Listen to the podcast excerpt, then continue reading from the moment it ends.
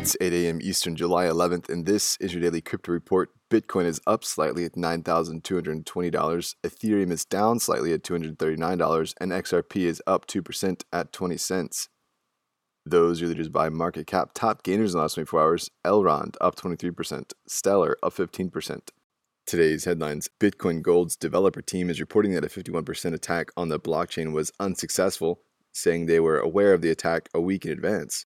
According to the cryptocurrency's official website, there are only 108 Bitcoin Gold nodes in the world. Nearly 30% of them are in Germany. The developer said the majority of Honest pool hash power continues to mine on the Honest chain. Well, crypto watchdog Whale Alert has issued a new report that scammers have made 24 million in Bitcoin scams in the first half of 2020. So stay on your toes and report criminal activity to the relevant authorities. Whale Alert's new tool, Scam Alert, collects and analyzes data from reports, websites, and Bitcoin addresses and projects that by the end of 2020, Bitcoin scammers will be generating at least 50 million in annual revenue. The team pointed to more elaborate and more aggressive scams, tricking people more easily. Some scams use the identities of celebrities like Elon Musk, coupled with YouTube advertising and a Bitcoin address to fool people into sending Bitcoin. Whale Alert said the improved methodology suggests professionals may be behind some of the most successful versions of these scams.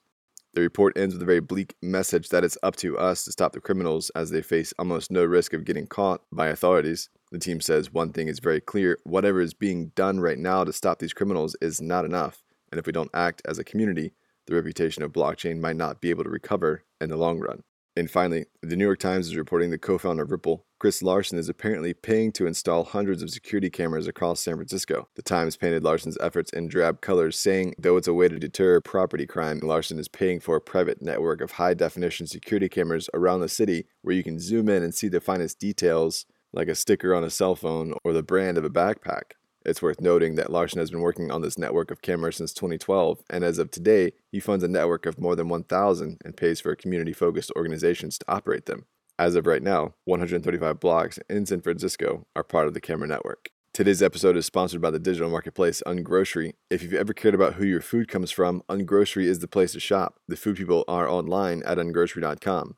That's all for us today. Visit us at dailycryptoreport.io for sources and links. Find us on social media Add us to Alexa Flash Briefing and listen to us everywhere else you podcast under Daily Crypto Report.